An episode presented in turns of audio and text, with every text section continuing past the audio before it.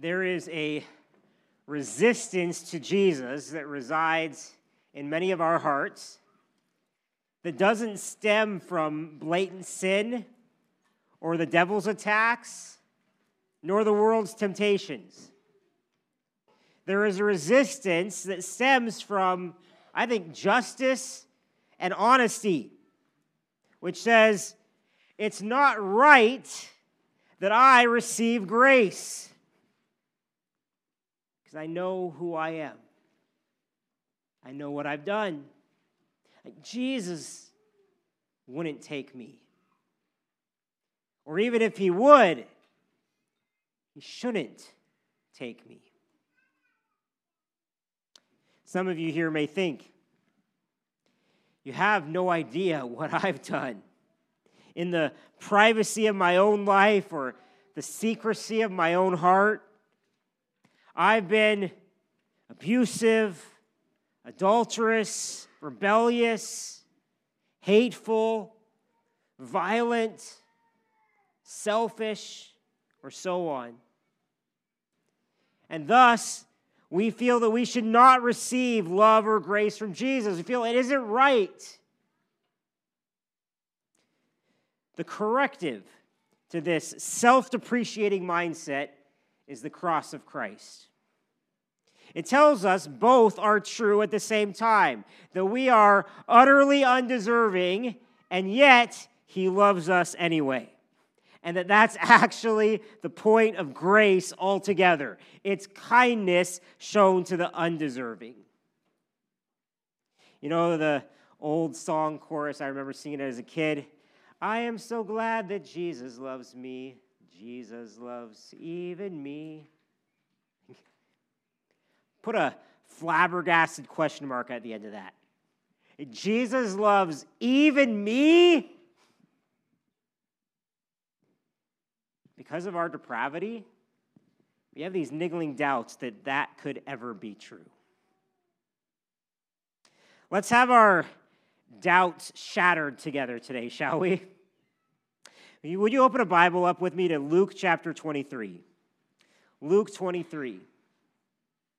Today is week two in our crossword series, looking at the words that Jesus spoke from the cross. And today's words convey one of the most astounding acts of grace I believe ever seen. And if grace was available then, in that moment, then it's certainly available to us today. If you were with us last week, we covered a bit of how gruesome and horrific the cross was how it was physically torturous to the point that breathing and speaking were extremely difficult. Emotionally humiliating, degrading, spiritually obscene. For the Jewish people, crucifixion was also a brutal reminder of their subjugation under Rome. Because public punishments like this were one way that Rome instilled fear in people and tried to control them. Like, whenever the Jews witnessed a crucifixion, it vividly told them, You're not a kingdom or a nation. Your king is Caesar. We hold the power, all the power. So, dissent or defy Rome at your peril. Look what happens to those who do. However, Jesus died during the time of Passover, which was the season of celebrating and remembering God's redemption of Israel. The very first Passover, recall, marked the end of slavery and tyranny and abuse. It was when God freed them from Egypt and set them off for the promised land. And now that they were back under another empire's thumb, Passover would have reminded them of that freedom that God gave them, the, the kingdom they once had, and that they prayed would eventually return. It'd be a bit like if, if Canada were conquered by another nation one day, how we would feel as Canadians every time July 1st rolled around. Patriotic, sad, pining for what we lost hopeful for change. Thus, Passover really became an occasion for the Jews to, to long for deliverance again, to long for God's Messiah to come.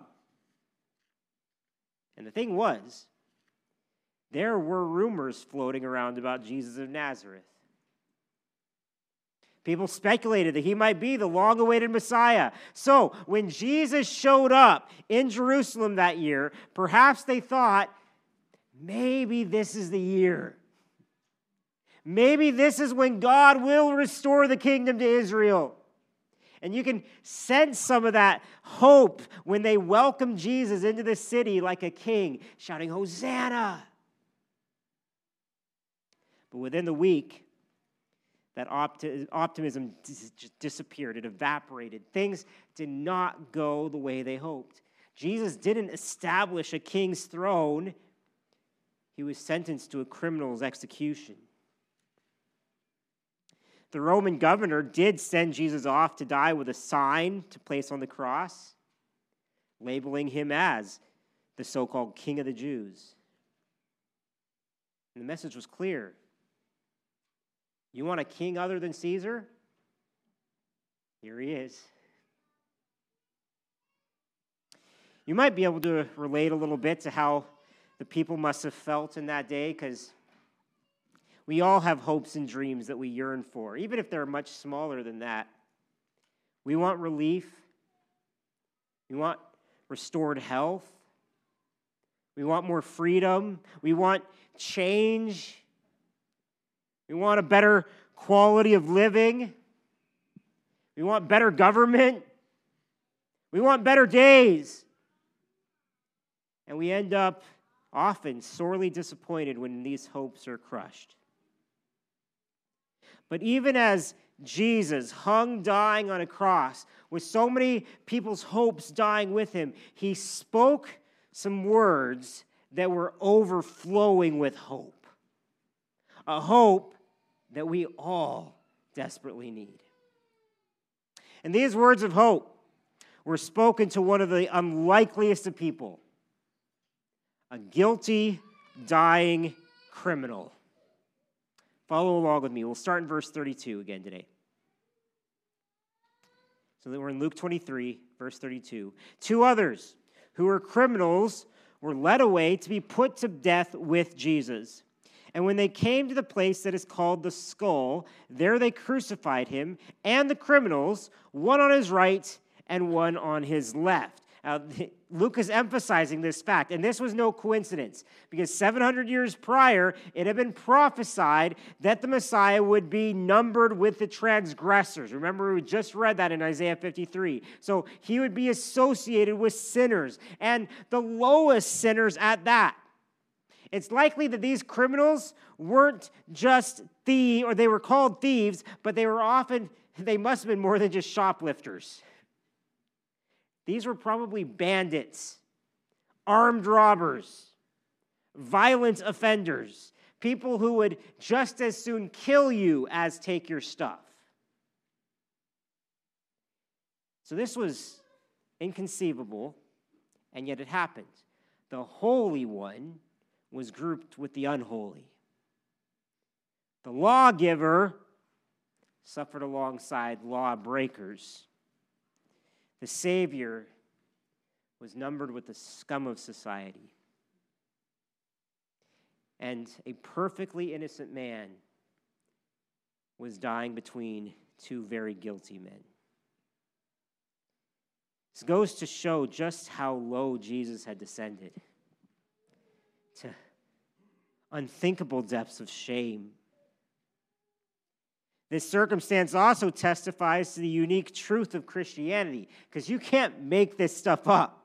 Like, if you were inventing a religion, would you ever, in a million years, let your hero, let alone your God, be found here in the most shameful spot imaginable?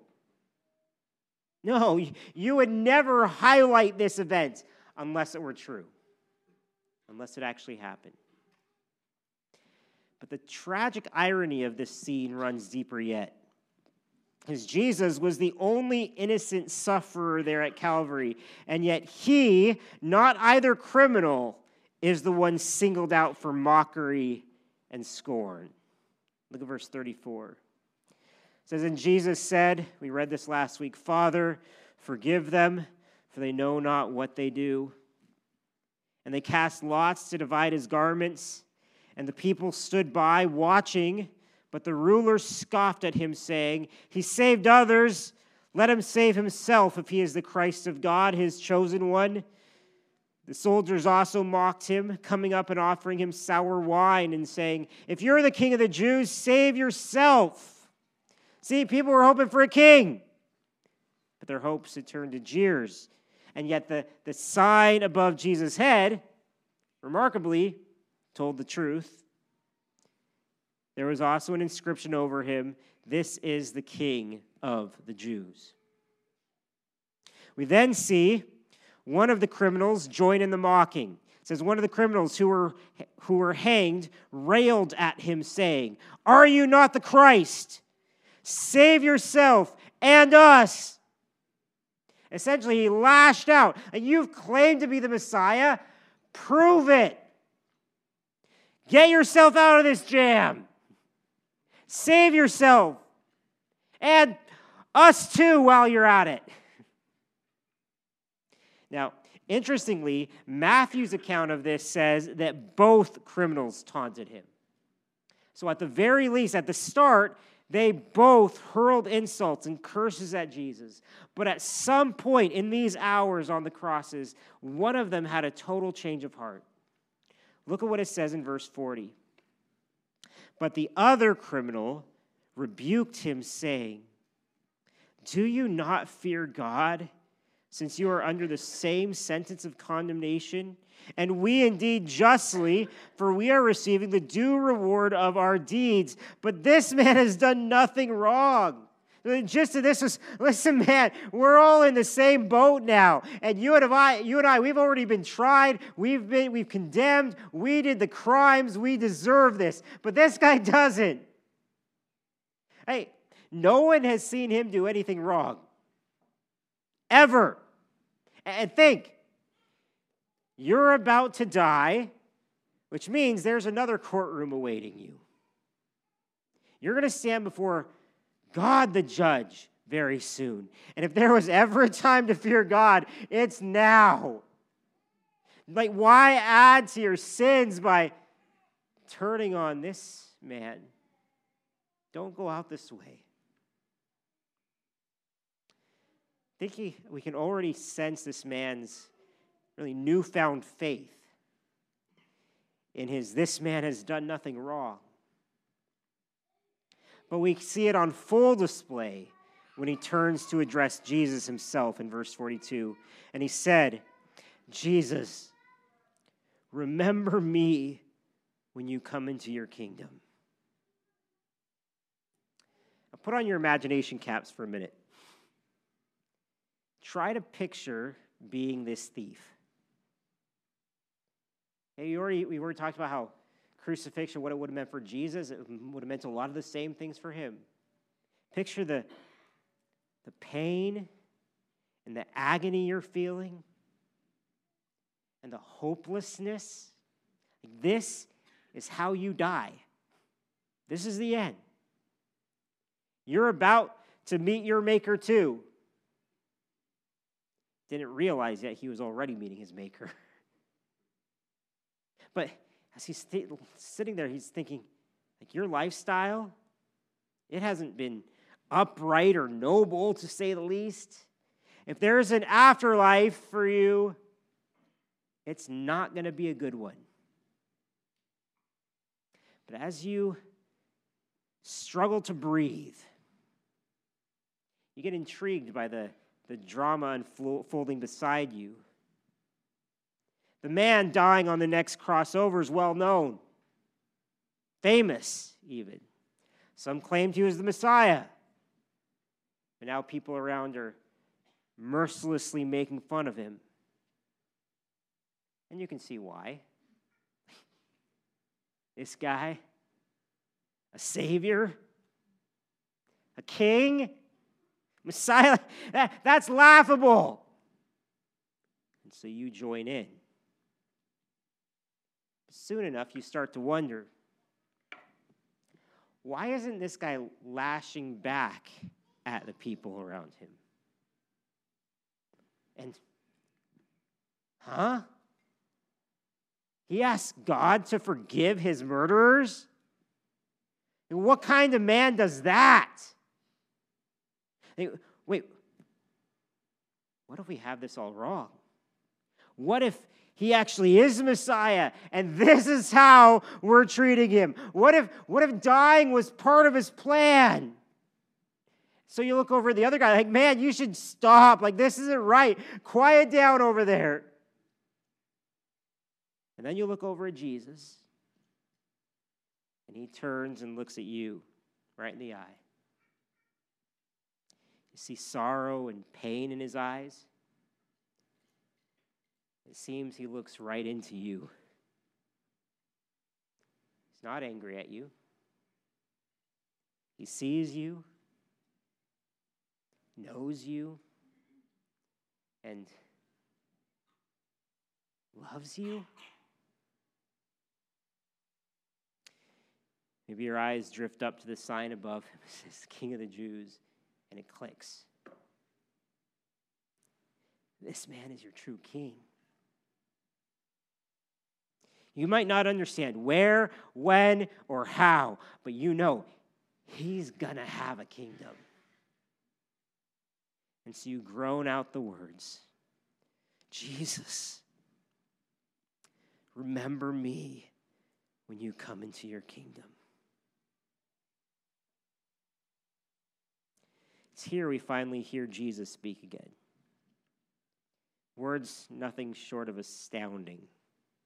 Verse 43 And Jesus said to him, Truly, I say to you, Today you will be with me in paradise.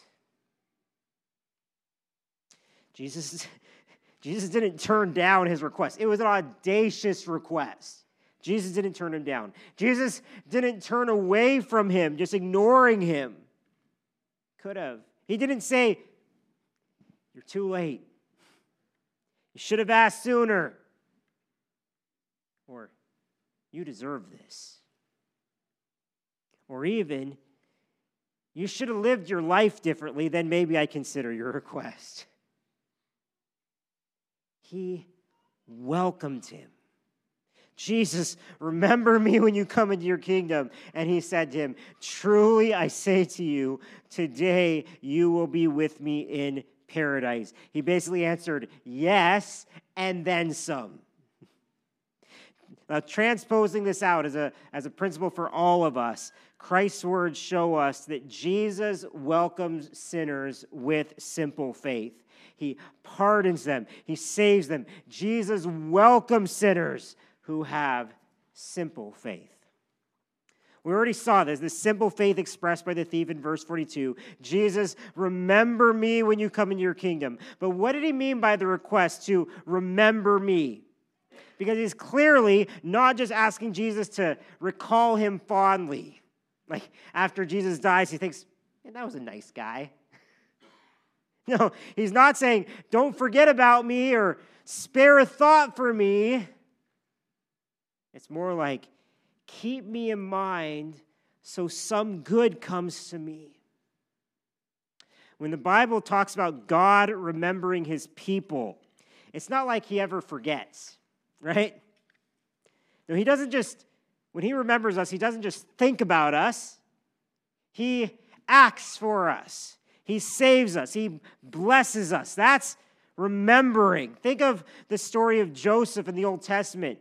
When he helped the cupbearer get out of prison, he asks, Only remember me when it is well with you, and please do me the kindness to mention me to Pharaoh, and so get me out of this house.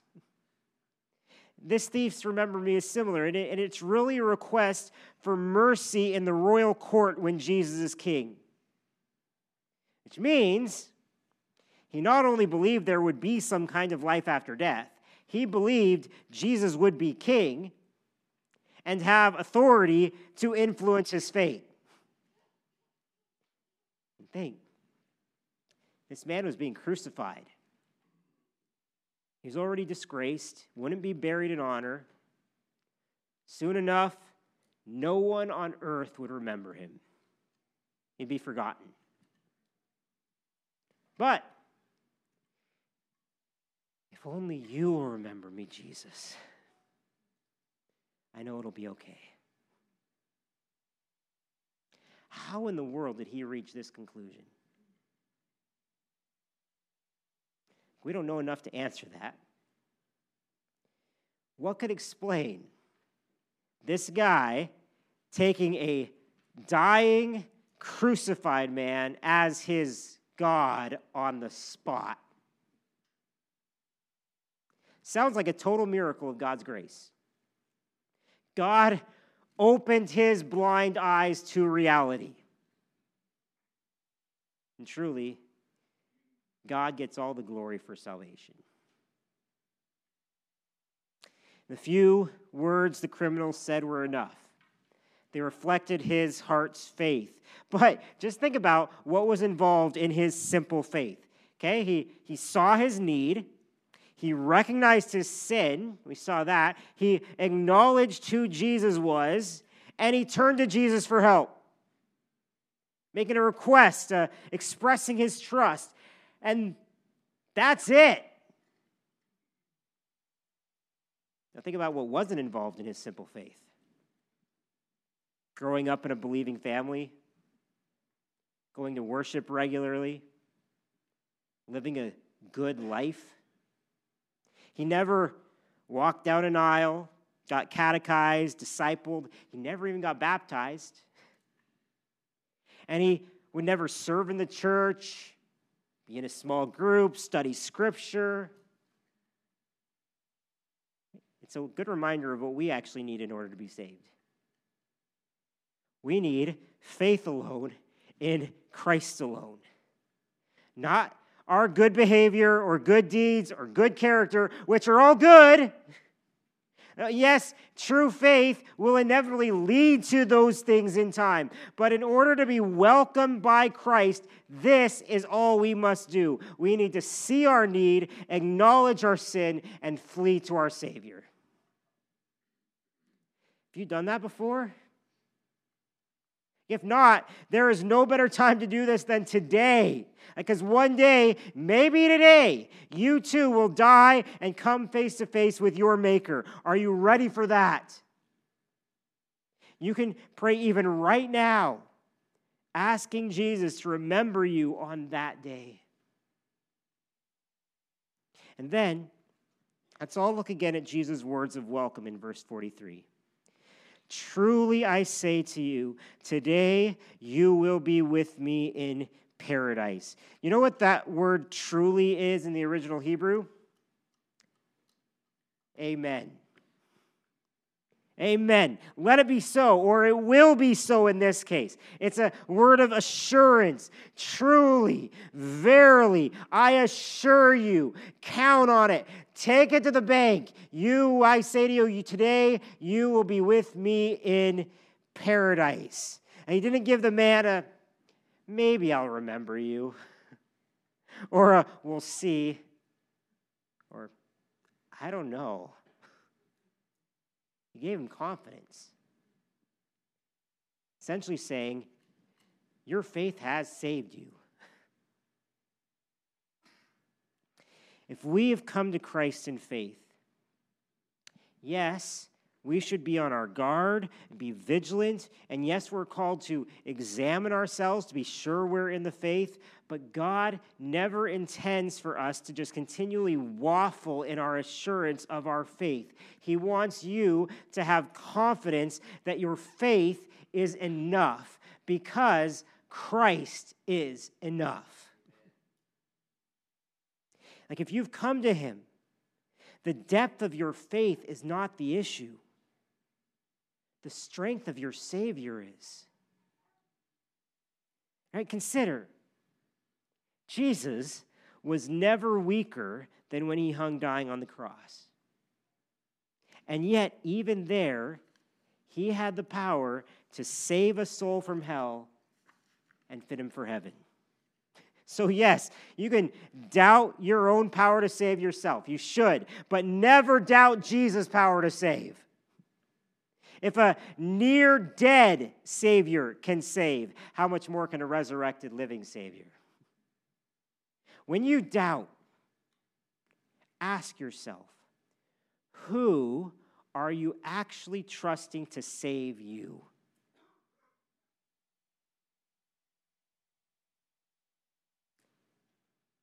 Now, can you even imagine how the thief felt when he heard these words? I think his eyes welled up with tears. I think he smiled even in his agony. I think he approached death with much more peace than he had before. Truly, I say to you, he didn't need to be afraid anymore. Today, his suffering would soon be over forever. You will be with me in paradise. That'd be hard to even wrap his head around. I like what Murray Harris says here. It says, What is remarkable about Jesus' response is that while the criminal requested simply to be remembered, Jesus promised an intimate personal association with me while he asked for kindness at some unknown future time, Jesus gave an assurance about this very day. While his petition related to some vague kingdom, Jesus guaranteed a place in the well known paradise. Jesus' promise is even better than the request. But does this encounter not baffle you at all? Like, if you put yourself in Jesus' shoes, why bother with this thief? Of all the people Jesus could have used his precious few breaths, his precious few last words on, why him? He wasn't talking to his grieving family or friends, but to a hardened common criminal who isn't even given the dignity of being named in Scripture. But Jesus gives him his full attention. And Scripture records his story. Why? I think this story is preserved to show us yet again God's incomprehensible love for sinners. And so to give hope to anyone who encounters Jesus, no matter their, what their story is, no matter what sin they commit or suffering they go through in life. Can you see that here? Jesus welcomes sinners with simple faith, no matter their backstory. Jesus welcomes sinners with simple faith, no matter their backstory. We're told next to nothing about this guy's story, his, his past, only that he was a criminal or a thief. In verse 41, he had freely admitted to what he deserved. He deserved to die. This is a worthy death. I need to die. But no matter what crime he was guilty of, Jesus welcomed him. And that may actually bother you. How could Jesus pardon a total crook just like that? I'll tell you how. It's a little word called grace. And if that sounds scandalous, that's because it is. But we had better be thankful it is. Because truly, no one deserves mercy or pardon or love or blessing. No one. You may think, well, I'm no thief or criminal.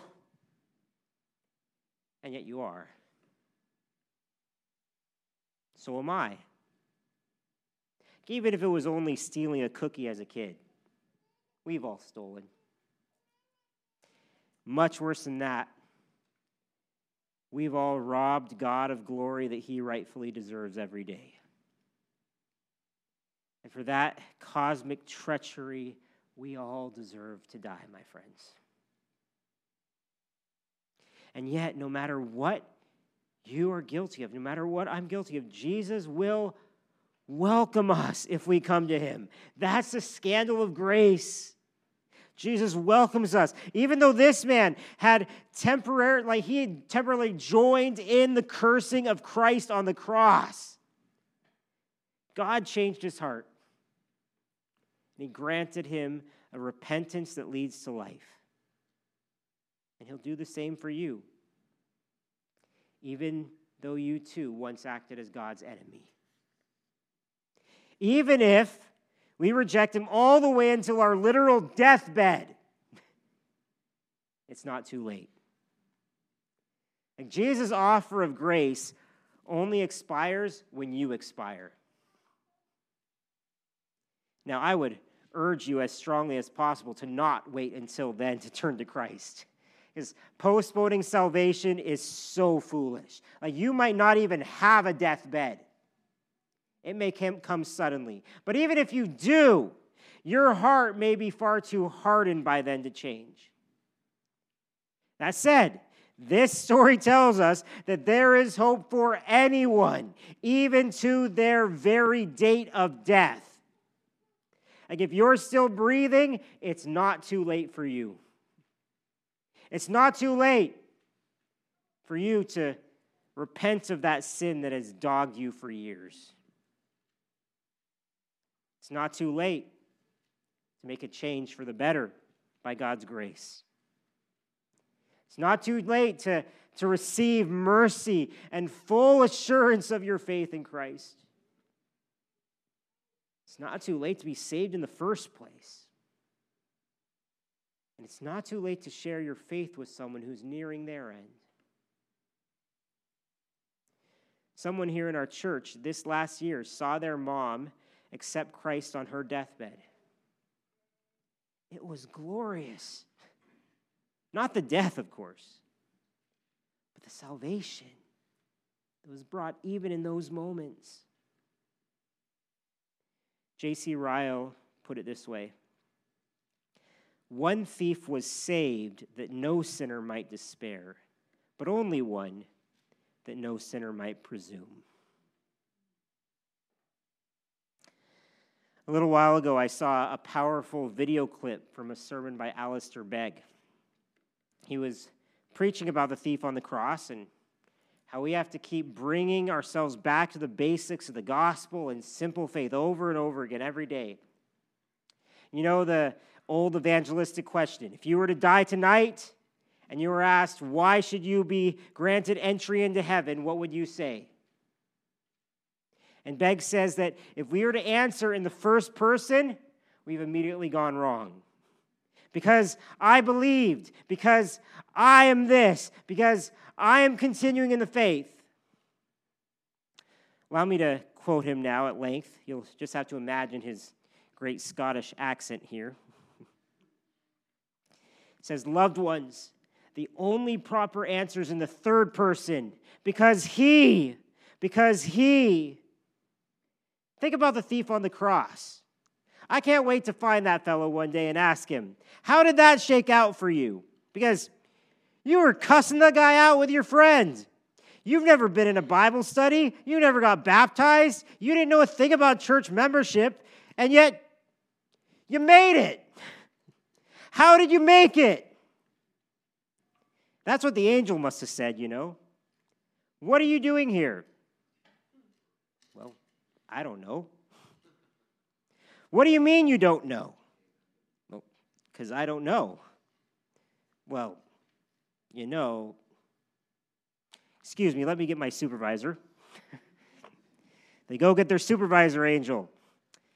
So, just a few questions for you. First of all, are you clear on the doctrine of justification by faith? Never heard of it in my life. What about the doctrine of Scripture? And he's just staring. Eventually, in frustration, the angel says, On what basis are you here? And he said, The man on the middle cross said, I can come. The man on the middle cross said, I can come. Begg goes on, that is the only answer. And if I don't preach the gospel to myself all day and every day, then I will find myself beginning to trust myself, trust my experience, which is part of my fallenness as a man. If I take my eyes off the cross, I can then give only lip service to its efficacy, while at the same time living as if my salvation depends on me. And as soon as you go there, it will lead you either to abject despair or a horrible kind of arrogance. It is only the cross of Christ that deals both with the dreadful depths of despair and the pretentious arrogance of the pride of man that says, you know, I can figure this out and I'm doing wonderfully well. No, because the sinless Savior died, my sinful soul is counted free. For God the just is satisfied to look on him and pardon me.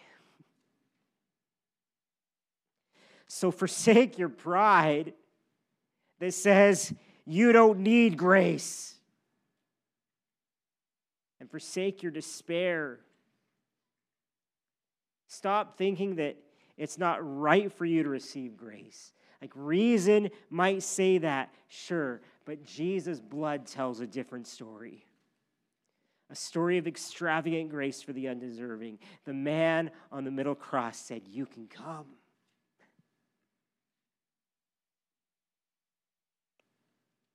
No matter what your backstory, Jesus is willing to welcome you if you have simple faith in him.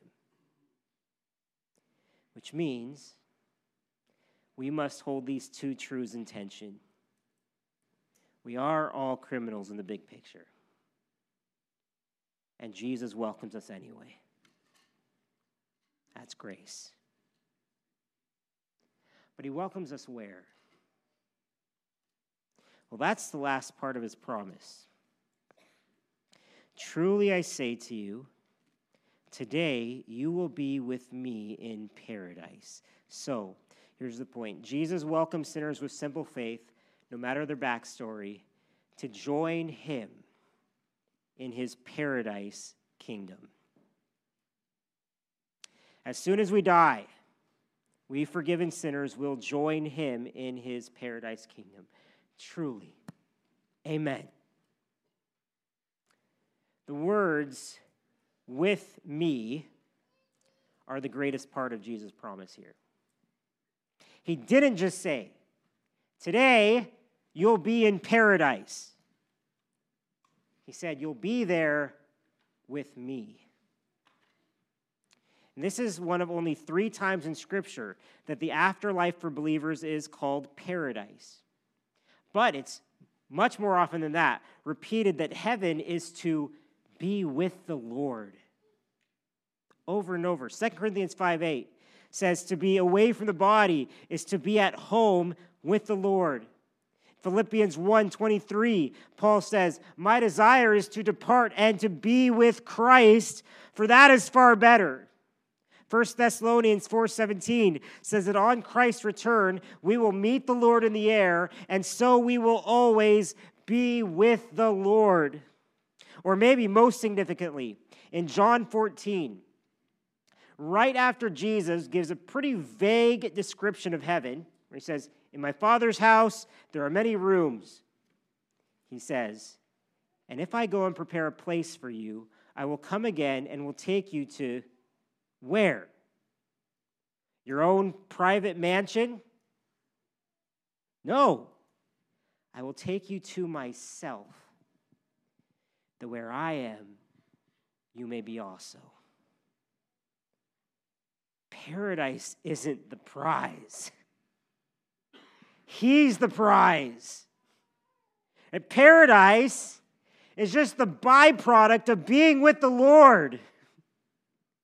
As A.W. Pink explains, that which makes heaven superlatively attractive to the heart of a saint is not that heaven is a place where we shall be delivered from all sorrow and suffering, nor is it that heaven is the place where we shall again meet, meet again those we loved in the Lord, nor is it that heaven is the place of golden streets and pearly gates and jasper walls. No, blessed as these things are, heaven without Christ would not be heaven.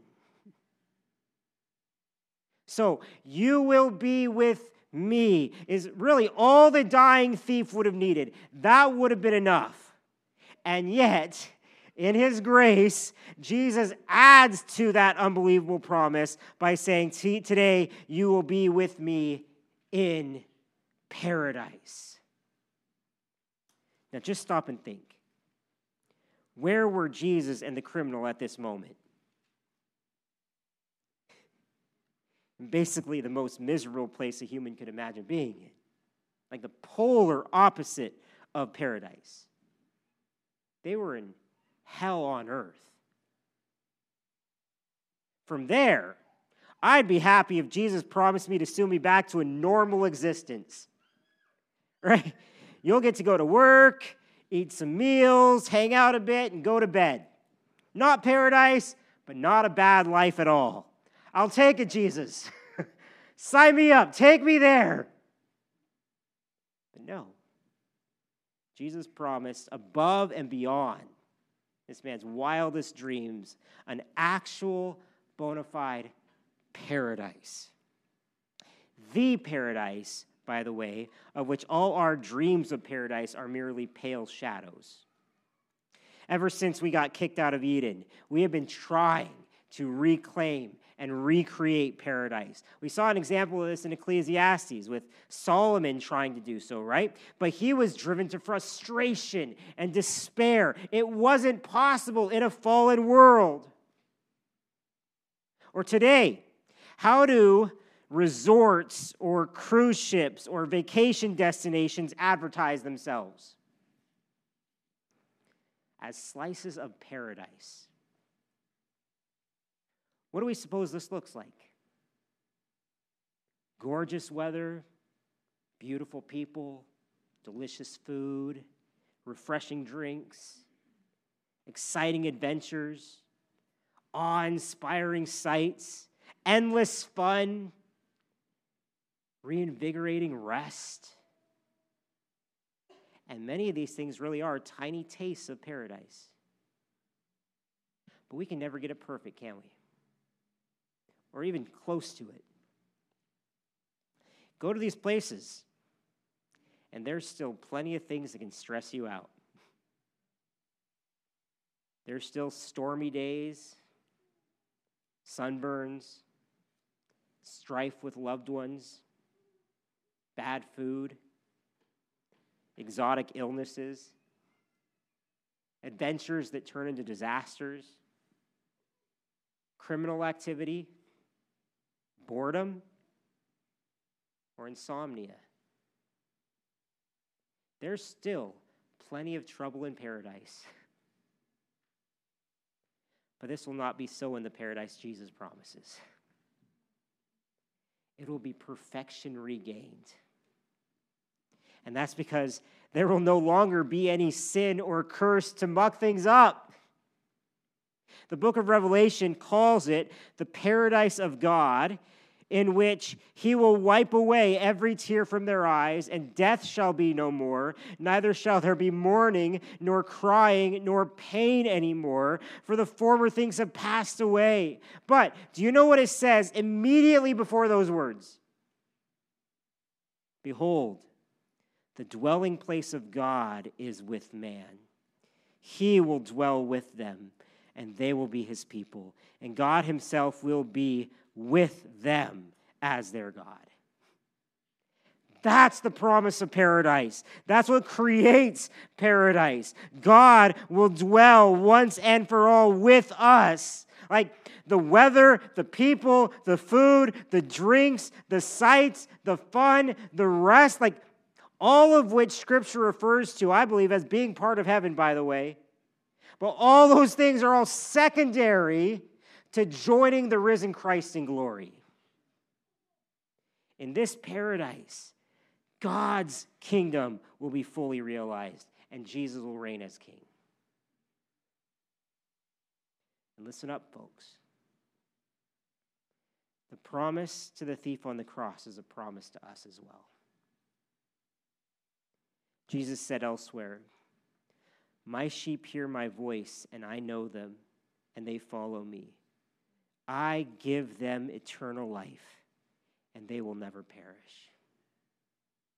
So if you know Christ by his grace and you follow him by his grace, eternal life awaits you, paradise awaits you.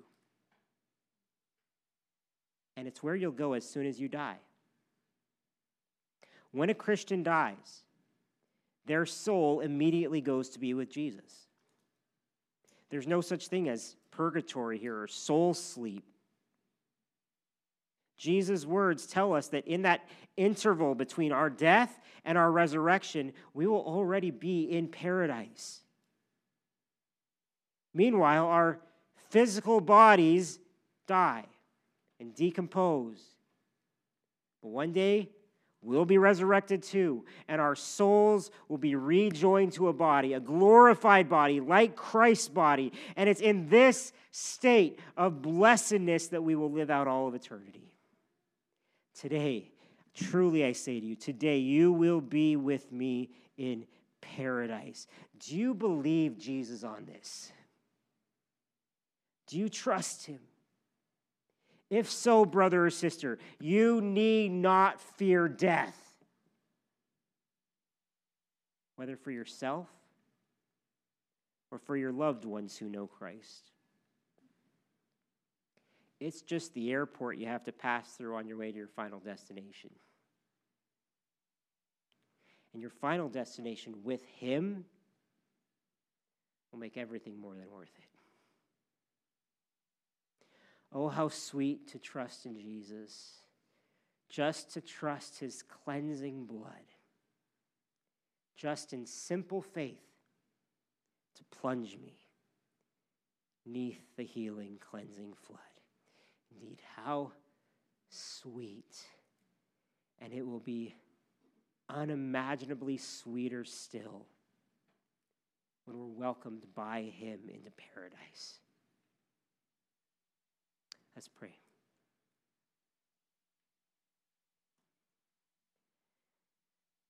Father, fix our eyes on Jesus today. Fix our eyes on heaven today. Lord, may the way that we go from here, may the way we live our lives reflect what we're really living for. Help our hearts to trust Him. Help us not fear. Lord, we praise you for promises like this that we don't deserve. And yet they're in your word for us to hear and to change our lives. We thank you in Jesus' name. Amen.